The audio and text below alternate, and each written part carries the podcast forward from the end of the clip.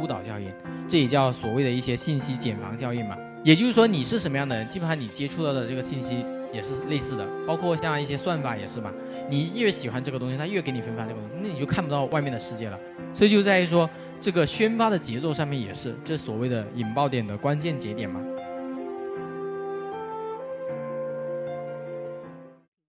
微信生态它有什么样的规律？因为我们在微信生态里面去做，是吧？你只有知道这些用户的规律、传播规律这些东西，那你就更容易哎，在上面去搭建、去抓取你的用户的一个标签。所以我们自己总结出来这个规律，用了两年了，屡试不爽。什么意思呢？就是在于说这三个规律。第一个就是圈层效应，一句大白话就是你是什么样的人，你的好友关系基本上就是什么样的人。比如你在大家现在在北京，你搜北京这个标签，你会发现你很多的百分之七八十以上，甚至更高。都是在北京工作的、北京生活的这些朋友、这些关系链，所以北京出个什么彩虹是吧？北京出个什么火烧云是吧？你发现，哇，朋友圈很多人晒，很多人发，一下就刷屏了，就这样子。包括什么前前几年北京的什么教育的这些东西的是吧？你发现朋友圈很多人发，但我深圳的我根本就没看到。所以这种地域的标签，包括职业的标签，你是从事运营的，你会发现你好友很多都是这个行业的；你是从事地产行业的，你是从事老师。这种行业的是吧？你会发现你的很多好友关系都是这个职业标签，所以知道这些规律的话，啊，那我就可以更容易提取这批用户，哎，他们共同的兴趣爱好、共同的这个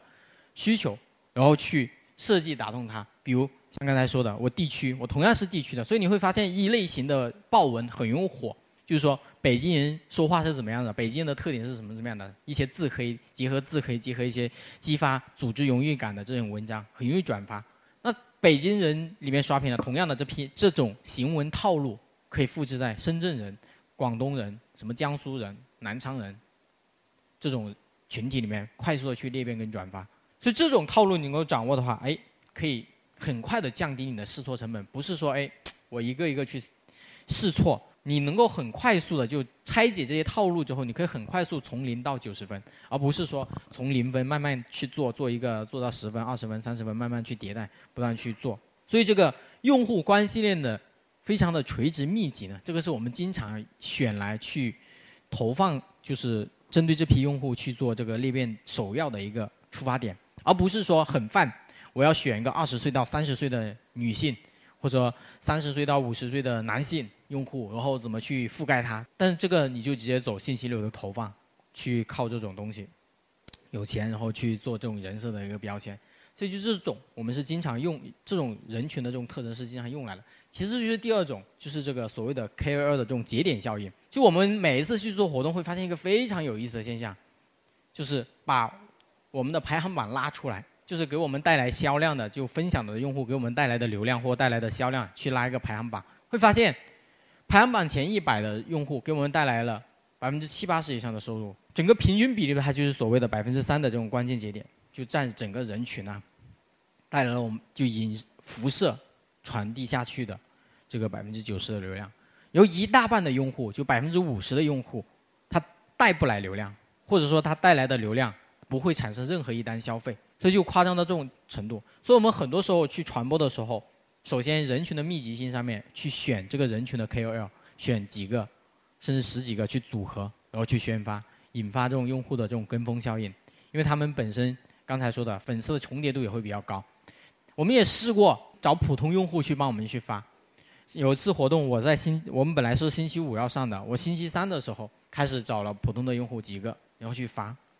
根本推不起来，流量就几十个，每天几十个。然后我们周五的时候就把我们合作的几十个 KOL 一起帮我们去推，一晚上就到了一百万的流量。所以就在于说，这个宣发的节奏上面也是，这所谓的引爆点的关键节点嘛，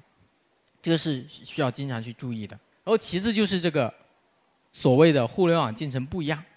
就是这也是对应的圈层效应的另外一个现象，就是孤岛效应，这也叫所谓的一些信息茧房效应嘛。也就是说，你是什么样的人，基本上你接触到的这个信息也是类似的，包括像一些算法也是吧。你越喜欢这个东西，它越给你分发这个，那你就看不到外面的世界了。比如你讨厌美国是吧？你看到所有都是讨厌美国的信息，你根本看不到赞美美国的这个信息是吧？就类似这种。同样的也是刚才说的，那就对应的你是老师行业的，你行业里面刷屏的，我的行业里面根本就收不到。所以我们对应的这就有所谓的信息利差的套现，或者说所谓的高维打低维。这有两个现象，一个就是行业，比如我们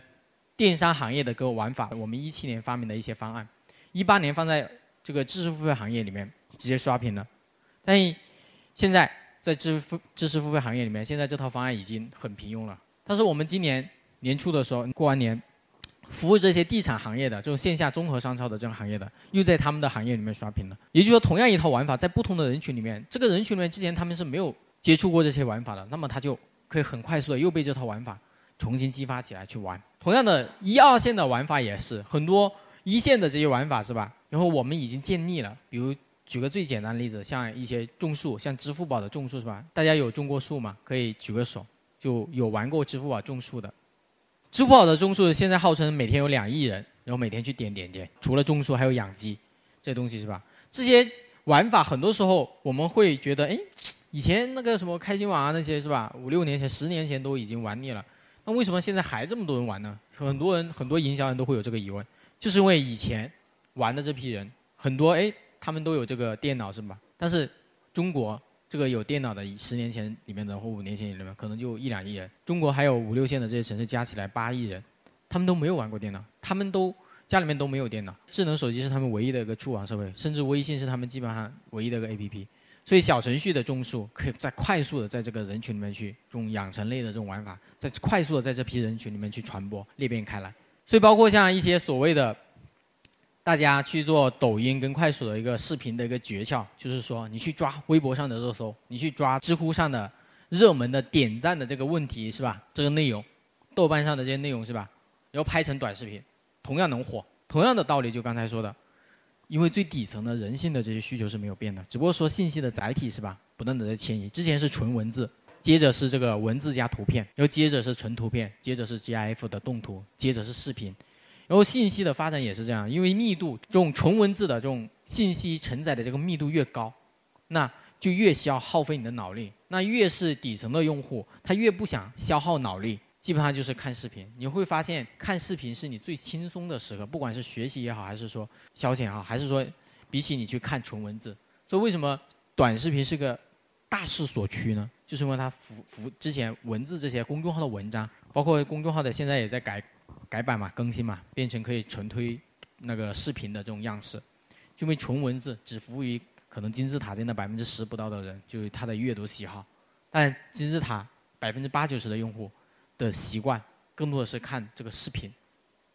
所以就在于这种形态，我们要去理解，那就更容易去思考啊，你的用户他有什么样的规律或者这些喜好的这个东西是吧？那你就可以更好的去制定你的方案。